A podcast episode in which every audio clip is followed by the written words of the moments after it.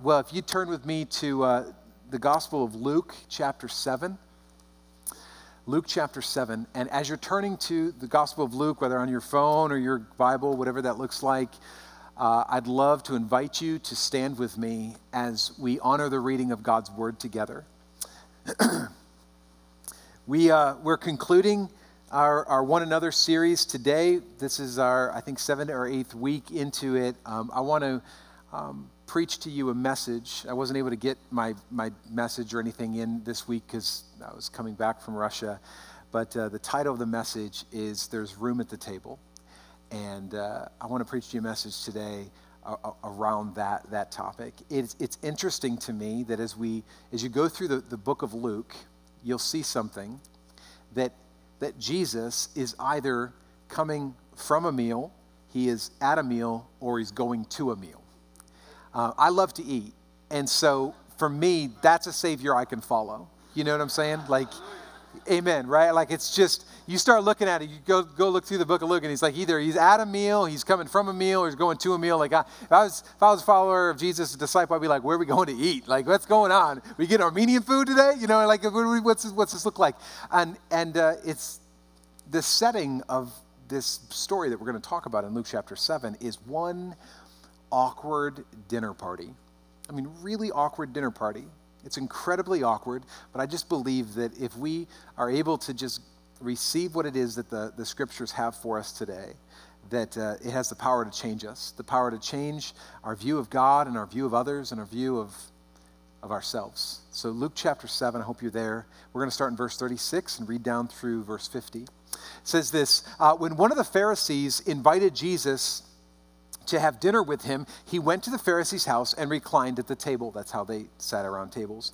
Um, a woman in that town who lived a sinful life learned that Jesus was eating at the Pharisee's house, so she came there with an alabaster jar of perfume. As she stood behind him at his feet, weeping, she began to wet his feet with her tears. She wiped them with her hair, kissed them, and poured perfume on them. When the Pharisees who had invited him saw this, he said to himself, If this man were a prophet, he, he would know who is touching him and what kind of woman she is, that she is a sinner. And Jesus answered him, Simon, I have something to tell you. Tell me, teacher, he said. Two people owed money to a certain moneylender. One owed him 500 denarii and the other 50. Neither of them had the money to pay him back, so he forgave the debts of both. Which of them will love him more? Simon replied, Well, I suppose the one who had the bigger debt forgiven? You've judged correctly, Jesus said. Then he turned to the woman and said to Simon, Do you see this woman? I came into your house. You didn't give me any water for my feet, but she wet my feet with her tears and wiped them with her hair. You didn't give me a kiss, but this woman, from the time I entered, has not stopped kissing my feet. But this woman, from the time I, I entered, has not stopped kissing my feet. You, you did not put oil on my head, but she's poured perfume on my feet. Therefore, I tell you, how many sins, her many sins have been forgiven, as her great love has shown. But whoever has been forgiven little loves little. Jesus said to her, Your sins are forgiven. The other guests began to say among themselves, Who is this who even forgives sins? Jesus said to the woman, Your faith has saved you. Go in peace. Lord Jesus, I thank you for the reading of your word. God, I pray that today would be a day where we would receive something fresh and new from you, that your word would come alive to us. Lord, that we would learn something from this professional sinner that uh, was uninvited and came to a party that she never expected to show up to. God, have your way in us today. In Jesus' name, amen. Amen. All right. So, we've been talking about these one another's uh, over the past eight weeks, and here's the thing that can happen as we, I've been thinking about all of them and all the ones that we went through, and I was thinking about, um, you know, sometimes we get this idea okay, I guess I need to do more of these things. Like, I guess I need to love people more because you know, love one another. So I guess I'm going to like love people. You know, I guess I need to be more encouraging because it says encourage one another. I guess I need to be more forgiving. I guess I need to be more compassionate because it says be compassionate to one another. I guess I need to be more caring or more spurred on, whatever that means. And I need to be more hospitable, like Pastor Tom said last week. And so we go through these things and we're like, okay, well, like, um, I guess I need to do them because it's the right thing to do and because Jesus likes when I do it. So if I do what Jesus likes, then he'll like me and I won't burn in hell. And you know what I mean? Like all these things, we kind of get this idea like I, am just doing it because it's it's what I, I should do. And, and I don't know if many of you realize this, but guilt can be a really great slave driver guilt can kind of it doesn't motivate us well but it keeps us in line. Maybe you guys grew up in kind of like a, a, a, religious atmosphere or a church that was kind of like all about the rules and, and you kind of just did it. Why? Because you just well jesus told you to do it and so you just do what jesus tells you to do not because you really have a passion to do it. You just you don't want to you don't want to go to hell you want to go to heaven you want jesus to like you so you do those things. And if we're not careful we bring that kind of into scriptures and guilt is a really hard master to us. I was thinking about it this week. Um, when I was first married, so I've been married for almost 20 years, and when I was first married, um, I was with my wife, and we we were at a store, and she saw some flowers, and she says to me, "Aw, you never get me flowers." and I was like, "Hmm, okay, duly noted." So I'm like, um, I'm gonna, I'm gonna, you know what I did the next day, of course, because I'm, I'm an attentive husband, right? I mean, darn it, like I'm, I'm really good. Like I'm a good guy, and uh, and I'm very, I listen. I listen, you know, you ladies like it when we listen. And so I, I'm listening. I hear her. I heard what she said. And I think, I know what I'm going to do. I, I, I go to the store after work and I get some flowers and I think, I am amazing. Like she is so blessed to have me. I am I'm a catch, ladies. Okay? And so I'm like, I'm so proud of myself. I'm like, never get you flowers. I'll show you. You know? I'm gonna, so I, I go home and I, and I open up the door and, and you know when you're first married you're like honey I'm home because she's like oh be still my heart and I'm just like yes it's your prince charming and I have a I have a beautiful bouquet of flowers and um, and she comes over she's like what what's going on what's going on I said I have them here. And she says, What are those? Thought it was pretty self explanatory, but uh, there's no smile, no, no, no curtsy, no, no swooning. You know, I was, I was, waiting for her to faint or, you know, something. I could catch her. And I, not, not, nothing like that. And um, I said, Well, they're, they're flowers for you, my queen. And you know what she said to me? She said, I don't want your pity flowers.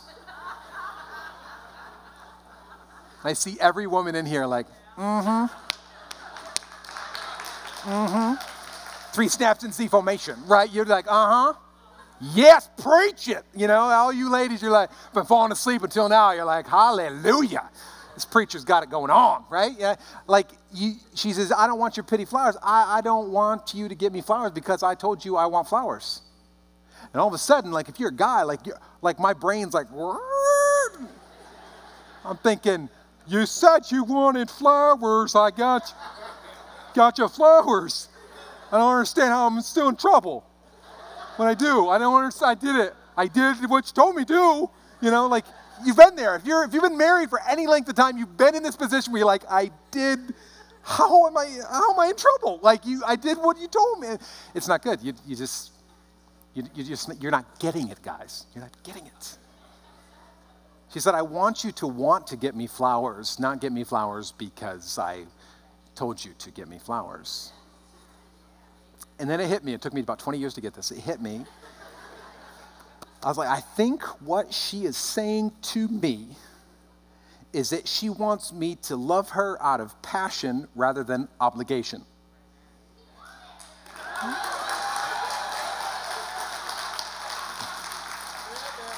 Thank you. Thank you, ladies. yes, thank you. And um, uh, it, it, took me a while to get this, and I thought what what I first thought was an overreaction by my wife, um, and, uh, and, and not noticing how amazing her husband was. Um, I, I quickly realized, okay, I actually understand that because, because nobody likes obligatory love. Ah, I'm just doing it because you told me to, and I don't, I want to sleep in the same bed with you tonight, so here you go. This is what you asked for, right? I'm just going to do it, right? And I would submit to you this today that, that when we try to satiate God's wrath through discipline, that He has the same response as my wife did to her pity flowers. Oh, you just, I don't know, you told me to do it, so I'm going to do it. I don't really want to do it, but like I want you to not have me burn in hell. And so I'm just going to do what you asked me to do. Like God is looking for us to love Him out of a passionate pursuit rather than an obligatory obedience. I think sometimes we just kind of um, just settle for the obedience, the obligatory obedience to keep Him satiated rather than the passionate pursuit that He desires. And we read stories like this and, and there's this there's a profound passion this this woman that shows up at the party. And and for many of you like if you've been a christian for any time maybe you've heard this story you've read this story and you're like i love this story. It's so great this is uh, this woman is amazing and, and and then you put yourself into this story. I want you just we're going to go walk down through it slowly. You put yourself in this story. This is incredibly awkward. This story is, is is painfully awkward. Think about this. A, a, Pharisee, holy guy, right? He invites Jesus to come to his home for dinner, and he invites other holy men from church, right? So he gets all these, hey guys, you should come. I invited Jesus over, and he's coming over to our house. It's going to be awesome. And I'm doing shish kebabs, and it's going to be great. And so all of a sudden, they're sitting down, and an uninvited prostitute shows up at their dinner party. That's an awkward dinner party. Like, just that alone is like, whoa, uh, no thank you. Uh, think you have the wrong house, maybe. I swear, this is not normal, guys. She has never been here before. Right? You know what I mean? You're just kind of like, whoa, hi, hi, miss. Yes, thank you. Did you get the, did, did you get an invite? You know, what, what are you doing here? It's already awkward, just the, just the fact that she was there. She's the only one at this dinner party that didn't get an invitation, and she doesn't seem to even care. She just, she just shows up. And then it gets worse. Why? Because she's a prostitute that, that has an absolute, that is an, an emotional train wreck. That's super awkward.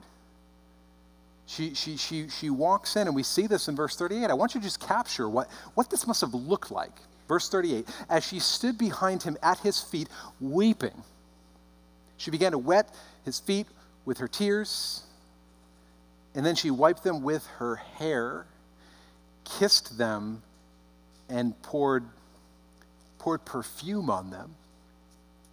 And I want you to understand what, what this looks like. So essentially, when it says reclines at the table, I'm going to show you what I mean, what this looks like. So imagine we have a table right here, and you're all at my dinner party because you're all a bunch of holy people.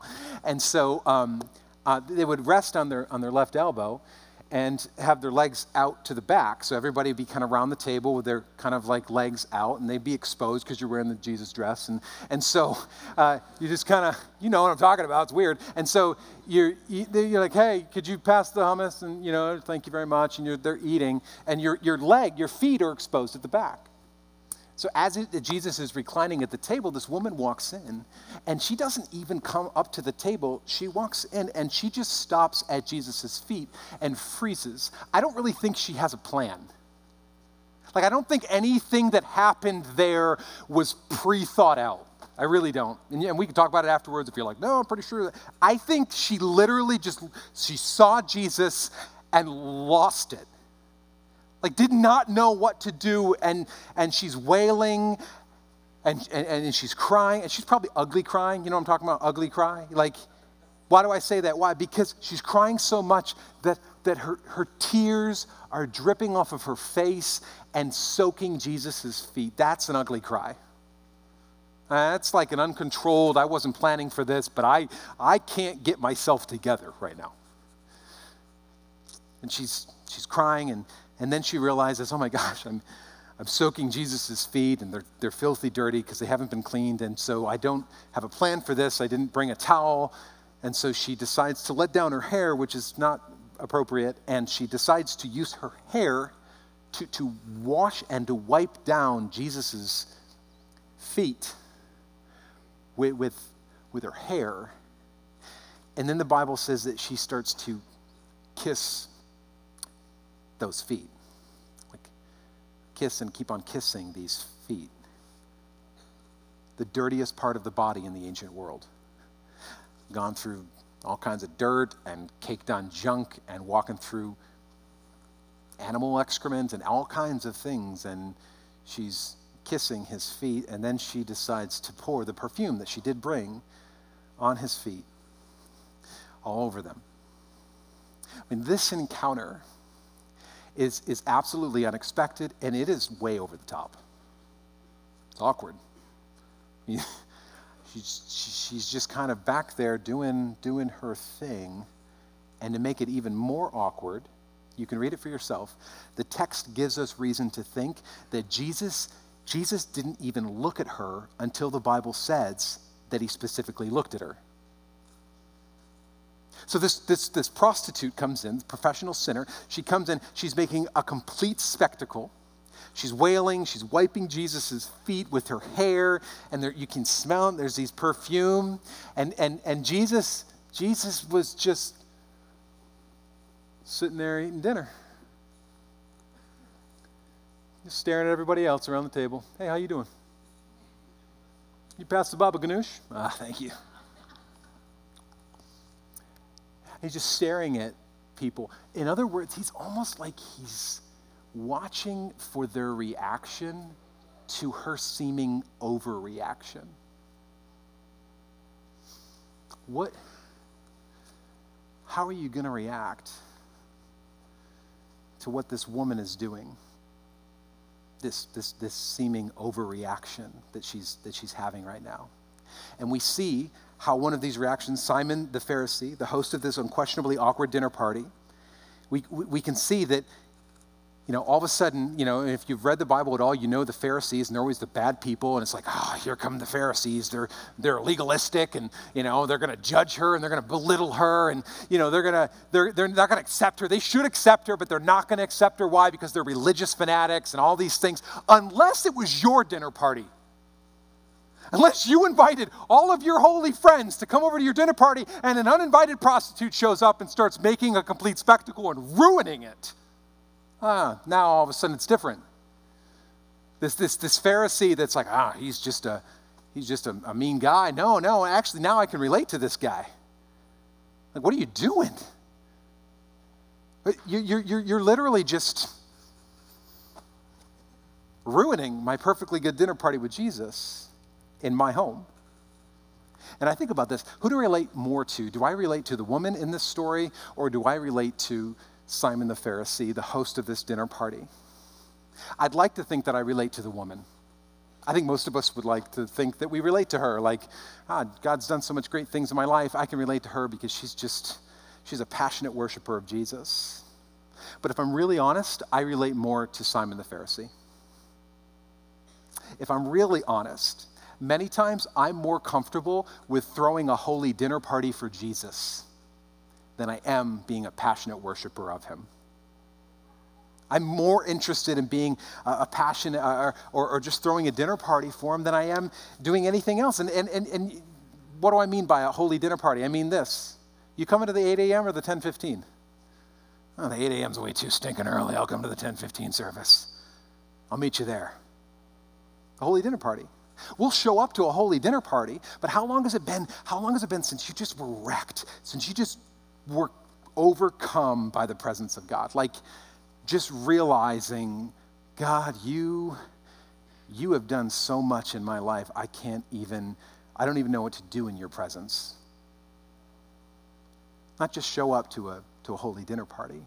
Like when was the last time you, you did something in response to Jesus that, that maybe cost you something or uh, I don't know, was embarrassing or, or what other people might say, whoa, whoa, you just need to chill out. You're worshiping a little too excitedly. What is wrong with you? You know, like just, just, just settle down. That is, that is too much. You are the definition of, of, of too much. Because like, if you really look at this story, I, I, I, what I come away with is this that she seems to know a different Jesus than the rest of the people at this dinner party. Everybody else is having a really great time, and Jesus came over, and I'm here, and hallelujah, thank you, Jesus, and you're welcome. I showed up to the dinner party. Uh, but this woman seems to know someone different. Have you ever felt like that? Have you ever maybe like, I don't know, it's your first time here, and you're kind of like, okay, this is good church. Mm, well, it's a nice place. And you got someone next to you that's like a crazy person, right? They're just like, hallelujah, and they're like singing, they're dancing, and you're like, is this calisthenics today? Like, getting your exercise in? Like, getting your steps in today? Like, what's going on? Why are you so excited about this? Do you know something different than I do? Do you know a different Jesus than, than I do? Because this, your response is over the top. Your response is, you, you need to chill out. Yeah, I've, I've been there before. Like, what's the big deal? you seem very happy, and I don't know why, right? And we're, we're, we're, we're, we're, stuck in this. Because whatever Jesus has done in her life, whatever she's heard about Jesus, caused her to react differently than everybody else around that table. Everybody else that was at the holy dinner party at the 10:15 a.m. service. Something different here in her response. Now translate that to your life, 2019 in America. In America, right? What does that look like? You, you, you I, I, don't know. I mean, seriously, like, okay, so I, I take this holy dinner party and this woman, like, going crazy and have an emotional breakdown, and that's what I'm supposed to look like. So, what does that look like? 2019, I've got bills to pay. I gotta, I gotta go to church, and then right after this, I'm going grocery shopping, and then I, have got sports practices for my kids. I got to take them to. I've got work. I've got, I've got, I've got all kinds of responsibilities and bills to pay. Things that I've got going on. What, what does that look like? Here's what I'm not suggesting. I'm not suggesting that you go around crying, wailing, and pouring perfume on everything. That is not what I'm suggesting. So please don't walk away thinking like, guys, I got to get some, some alabaster box and start pouring it on things. If I want to be holy, right, I got to start crying. I, I, don't, I don't know what that looks like. How do we translate that into 2019? I'm not saying we do that, but when was the last time that we were just in awe? I mean, just just wrecked at, at, at what God's doing because of what God has done in your life. When was the last time you were overcome by that? And I have to ask myself this question as I read this Do I know the Jesus that she knows? Do I? do, do, do, do I know the Jesus that, that this woman knows? Because her response, wow, her response. Do I know it? Verse 39, it continues. It says, When the Pharisee who had invited him saw this, he said to himself, notice that he said to himself. He didn't say it out loud. He's speaking to himself. He's thinking. He says, he said to himself, if this man were a prophet, Jesus, he would know who is touching him and what kind of woman she is, that she is a sinner. She's a sinner. Now, this term sinner doesn't mean like, well, she sins and everybody else doesn't. Doesn't mean like, oh, she's the only one that sins. I don't know why she's having such a hard time with this because I'm a holy and you're a sinner. Like, it, it, it doesn't mean that. It's a category. They were categorizing her. In other words, they're saying she's an on purpose sinner. She's a professional prostitute. She professionally sins for a living. That's how she makes her money. This is what she does. She is a, a, a sinner. We're putting her in a category of sinner. And when somebody puts someone else in a lower category, whether you realize it or not, or you do this inadvertently, you automatically put yourself in a higher category. You know that? Like, you're a sinner, and I'm not as bad as you. so, so I'm, I'm not what, what you are. And when we put ourselves into a higher category, what ends up happening, inadvertently sometimes, is that you begin to lessen your need for a Savior. I mean, have you seen this this prostitute? I mean, she sins for a living. Like she is a hot mess. I mean, she's an emotional basket case. I'm doing pretty good. In fact, um, I'm helping God, you know, because why? I'm I'm making it easier for him to forgive me because I don't have much to forgive. You're welcome, Jesus. right? God, I mean, I should get some like extra jewels the crown or something because like forgiving me is going to be like, ah, no problem. Forgiving her, man, it's going to be all day project, right? Just making it easier for Jesus because why? Because I'm a good man. I'm a good guy. Jesus actually is so thankful that I'm a follower of him. You're welcome. The Bible says this that he says these things to himself. You know why he said it to himself? Because these are things that you don't say out loud. Listen, you don't come to church and say things like, hey, just wanted you to know I'm better than you. Bless God, right? Just want you to know, like, I know my Bible better than you. You know, one day, one day, sister, you might know it as good as me. Probably not, but God, I'll pray for you. Right? You know, like, uh, you know, maybe one day you'll, you'll, you'll, do, you'll, you'll, you'll be good at this Christian thing. I'm pretty good at it, though. I'm just going to say. And I don't smoke or cuss like you do because I totally, whew, you smell. And uh, you stub your toe, and I heard it, and Jesus did too, right? So just want you to know that because of my behavioral improvements, I'm further along on this thing than you are.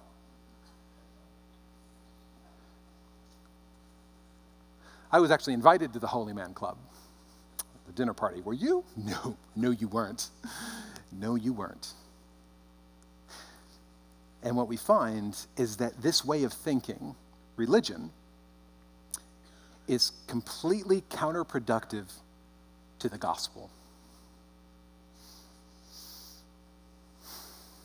Because if we're not careful, then we, we go home after the 1015 weekly holy dinner party and we wonder, why don't I feel close to God?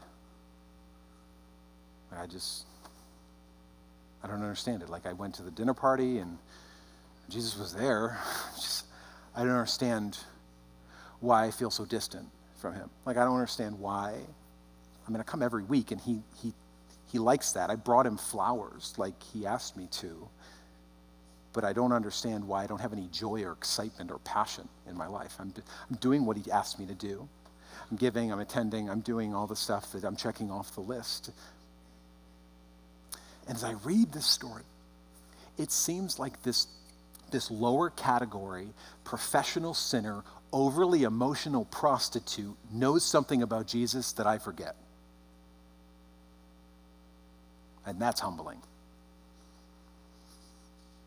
Like she shouldn't, she shouldn't know what I don't know. And, and it's this that in the kingdom of God, there's no good, better, best. There's no small, medium, large, extra large. In the kingdom of God, there's two categories dead and alive.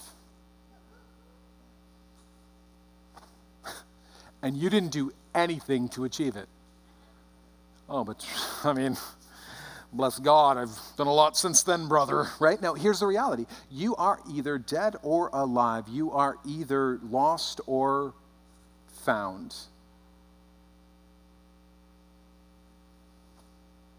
And those categories that we like to place people in are non existent in the kingdom of God. And then Jesus finally finally addresses the elephant in the room. In verse 40, it says Jesus answers him. Notice that he didn't actually ask the question out loud, but isn't Jesus great for answering questions we're too afraid to ask, right? He answers him, in other words, reads Simon's mind, which is, oh gosh, don't get too near to Jesus. He says, he reads his mind, he says, Simon, I have something to tell you. Oh, crap. It's very just, he says, Tell me, teacher. You have those moments where you're like, I think Jesus knows what I'm thinking. And he's going he's to expose me. He says, Tell me, teacher. Good teacher, rabbi, teacher. He says, and he tells him a story. He says, Two people owed money to a certain moneylender. One owed him 500 denarii and the other 50. Neither of them had money to pay him back, so he forgave the debts of both. And then he asks the question. He says, Now, now, now, Simon, which of the which of them will love him more? And Simon kind of, I think he kind of thinks it's maybe a trick question. Because he's like, well, I suppose, I mean, final answer, not going final answer here, but like, I suppose The one who had the bigger debt would, would maybe, that would, it, would it be maybe him? And Jesus says, You've judged correctly. Good job. I want you to understand that Jesus is making something very clear here. He's, he's saying, Simon, you think that your debt is less than her debt.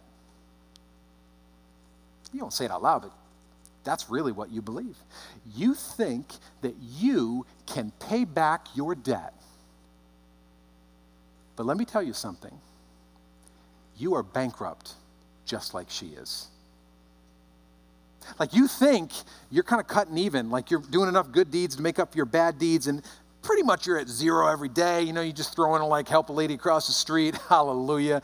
I just earned myself into heaven. You know, you get to this place where you think you, you can earn this.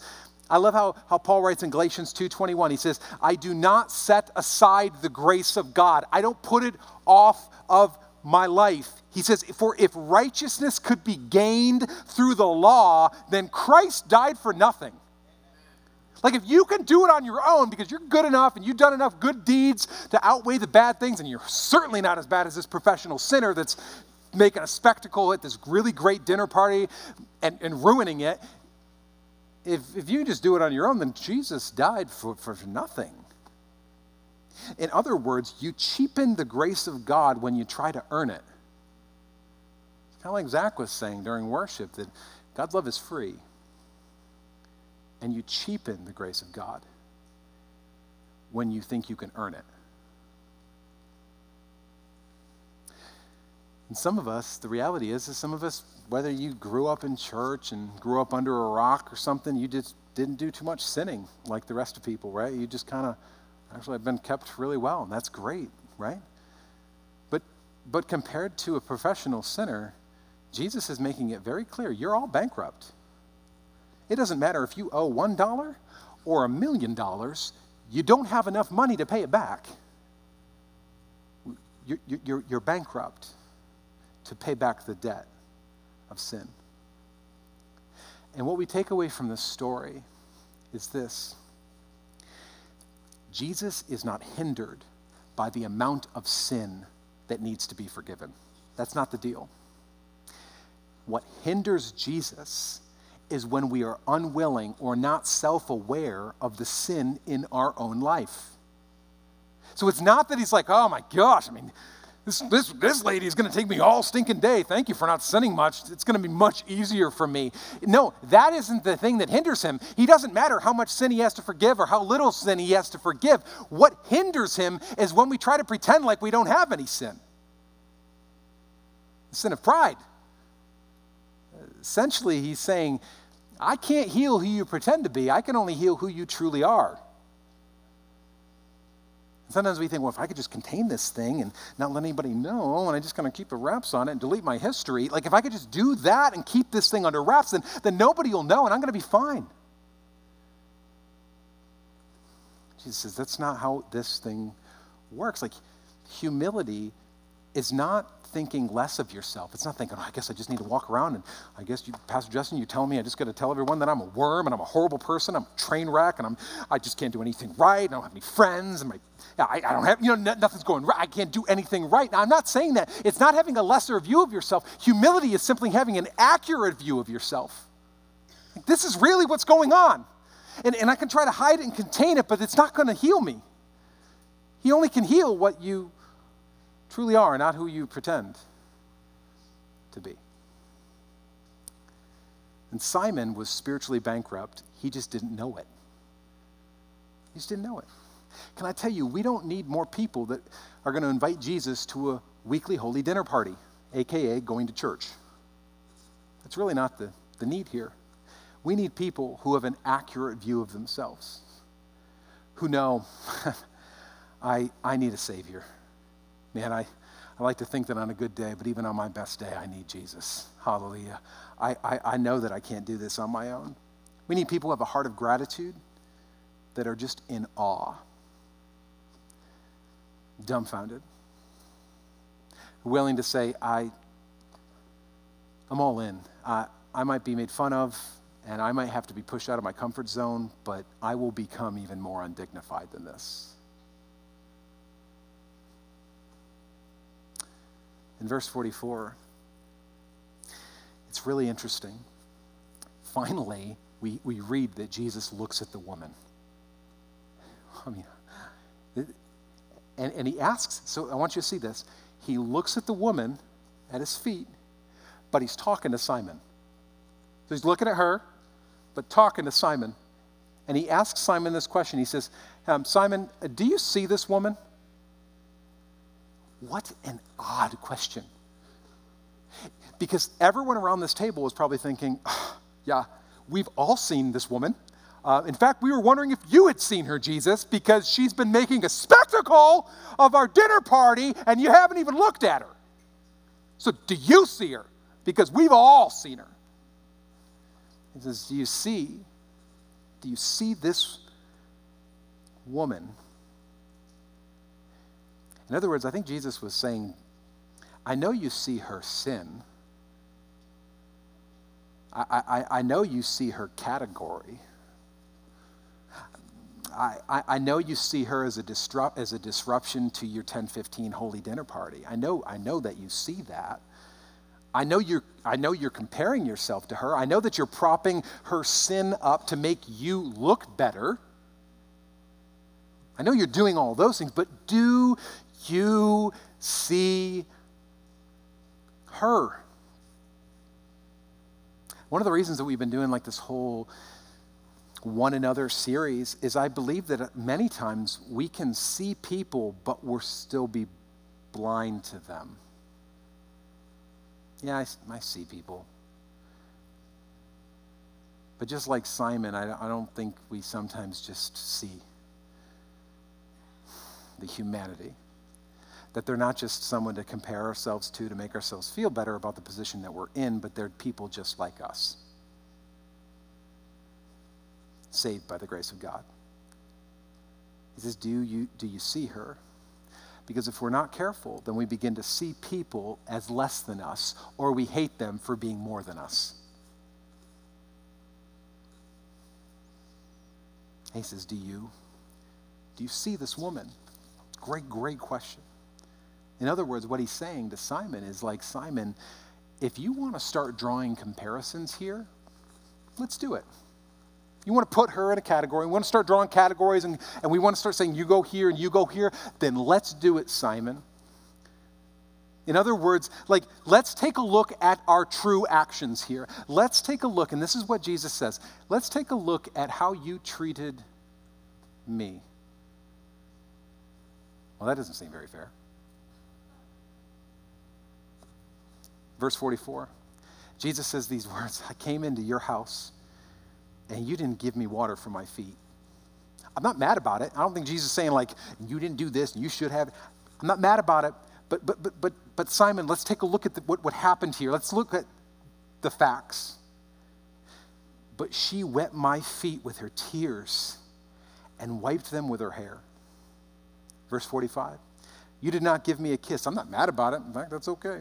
But this woman, from the time I entered, has not stopped kissing my feet. You didn't put oil on my head, but she poured perfume on my feet. Therefore, I tell you, her many sins have been forgiven. How do we know this? Because as her great love has shown. But whoever has been forgiven little loves little when you realize how very, very, very, very much you've been forgiven, he's saying you cannot help but love very, very, very, very much. That's how this thing works. Now, in ending this, what, what about this perfume? I don't know about you guys, but it's always weird to me what's up with this alabaster box of perfume?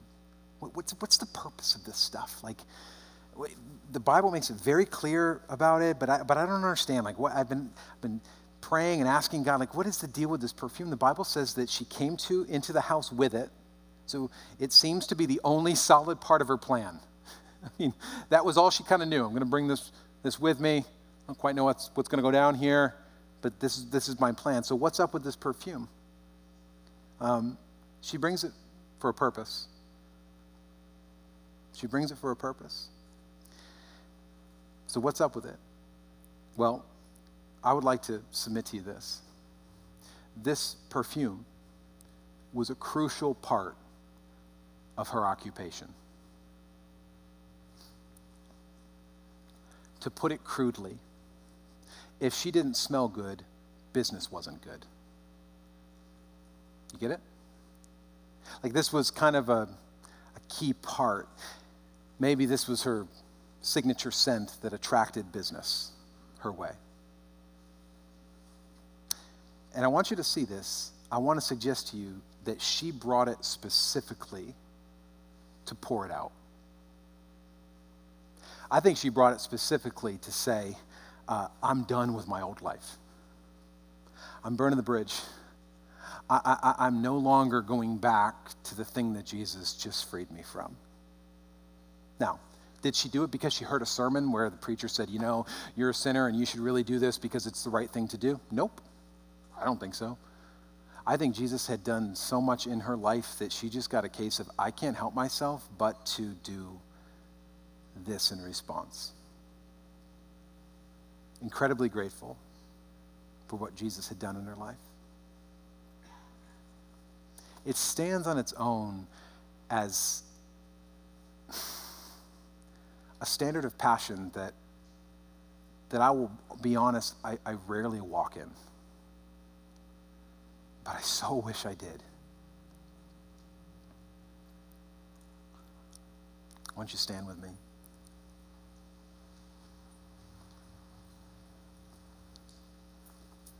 There's this, um, there's this choice that I think each of us have.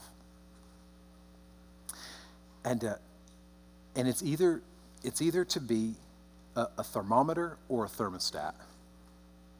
You're like, that's weird. Yes, it is. What's the difference between a thermometer and a thermostat? A thermometer can tell the temperature of a room. A thermostat can change the temperature of a room, right? Two, two very similar things, except the thermostat goes one more and doesn't just read it, but actually goes to uh, change the temperature of the room that it's in. And when we look at this awkward dinner party that we just read about, it was, it was full, chock full of thermometers. Everybody that was invited to this dinner table, do you see her? Oh, do you know who she is? Can't even believe she's here. Did you hear what she did? yeah, you did. I can't even believe that Jesus would even get near her. I, do you see what she's doing? Why would he allow? Does she? Does he know who she is? I mean, if he was God, he, he needs to know she's going to make him dirty. Thermometers, reading the temperature of the room, and only one thermostat.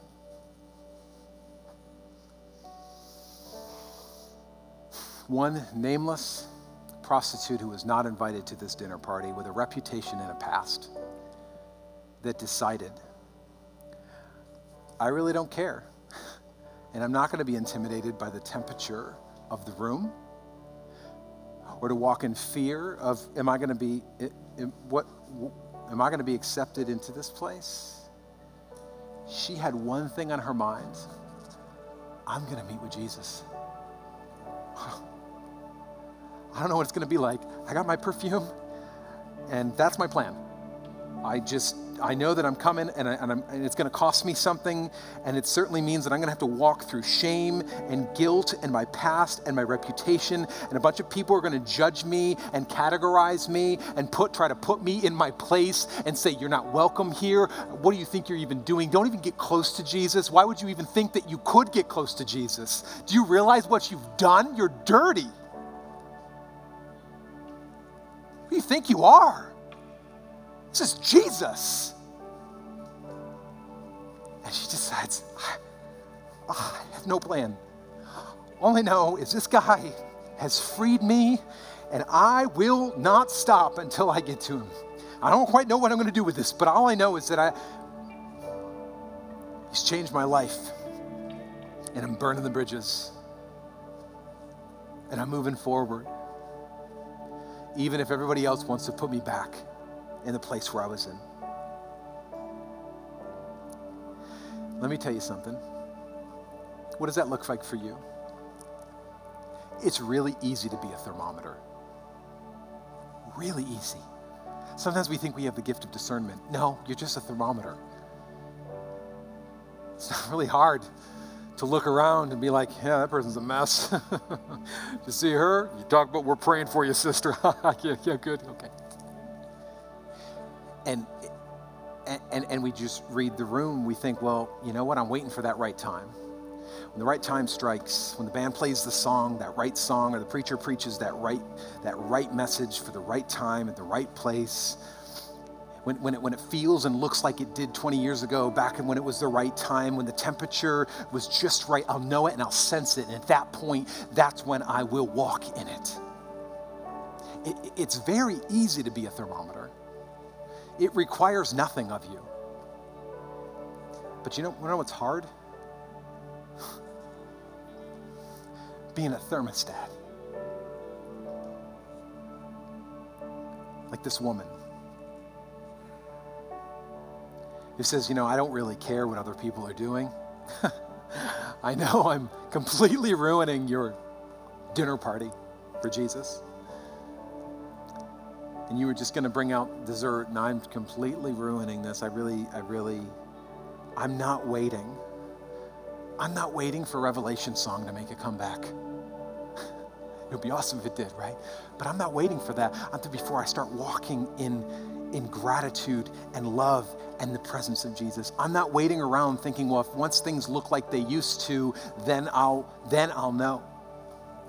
I'm, I'm, not, I'm not waiting for someone to guilt me into joining a life group so I get connected around here. I'm not waiting for that.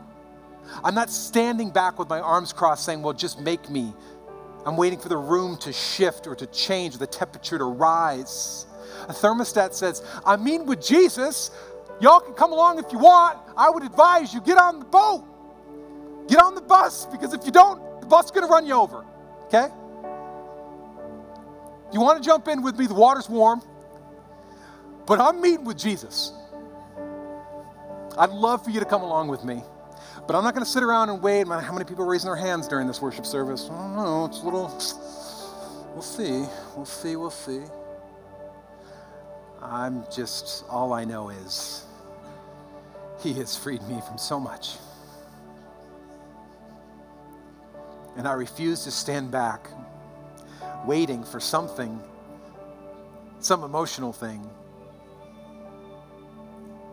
to spur me on to worship Him.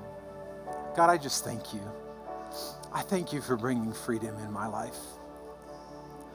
I, I, I was bankrupt and you brought you brought healing where I didn't deserve it and I certainly didn't earn it. So I just want to encourage you today as we sing this last song be a thermostat. Not just here at church service, not just here at our 1015 holy dinner party. That's not what I'm talking about. I'm saying every day. Like, walk in that. Walk in that walk in it. As we sing this, I just want to encourage you. Maybe you do something that's outside of, of your comfort zone. You do something that maybe you, you just you see other people do. Man, I just that's not me. wow, I don't I don't quite know what that looks like, but maybe for some of you, you you kind of walked in here and, and maybe you, you've been asking this question all service. Do I know the Jesus that this woman knew? Do I know him? I just want you to know that's how I came to know Jesus. I literally in eighth grade said, if I can have a relationship with the creator of the universe and I want it, I just don't know how to do it. What am I supposed to do here? So I had someone pray with me. My, my, my youth leader just prayed with me, and it was, it was that night that I encountered Jesus for the first time in my life. I'd gone to holy dinner parties. In fact, I, I, I actually helped serve dinner at the holy dinner parties for years.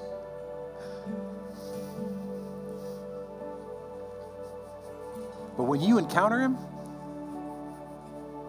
you can have your dinner party. Go eat dinner, that's fine. I'd rather encounter him. Jesus, as we enter into worship today, God, I pray that it would stir on the inside of us. This woman that doesn't deserve it is a professional sinner, is completely in the wrong category of people that should be able to even get close to Jesus, walks right in and lavishes everything she has, her prized possession, and burns the bridge to her past. Jesus, I just thank you that you brought freedom where there's been bondage. You take a, those who are addicted and you set them free. And I believe you can do that even right now, today. For, I believe there's someone in here right now that came in here addicted, thinking, I just don't know what this is going to look like, but I'm willing to give this one last shot. God, I believe that even right now, today, you are setting someone free from drug addiction. Lord, have your way in this place. If you have a prayer need in any area of your life today, maybe you got you, you've got some um, physical ailments, whatever that looks like, I want to encourage you just come up along here as we sing. We'll have some people come up and, and pray God into your situation. But let's just allow Jesus to encounter us today, fresh. Maybe you've been a Christian for years and years. When was the last time you were in awe of what He set you free from? God, we thank you, we worship you because you're worth it. You're worth it. Thank you, Jesus. Let's worship. Father God, we thank you today. We thank you, God, that as we draw near to you, your word says that you draw near to us. Lord, I pray today that we would take a step nearer to you. Lord, I pray tomorrow we would draw near to you. God, on Tuesday, I pray that we would draw near to you. Lord, while we're at our desk, at our work, in the middle of whatever our day looks like on Wednesday, God, I pray that we would hear the whisper of your presence to draw near to you again. Holy Spirit, we just invite you to come Speak to us and draw us into more of you, that our hearts would be hungry for all that you are and all that you have for us. And we're just a grateful people. And if you agree with that, why don't you say amen today? Amen. If you're just encountering God and having a little ministry time, we just bless that and say, keep on going there. But if not, enjoy your Sunday. Have a great week.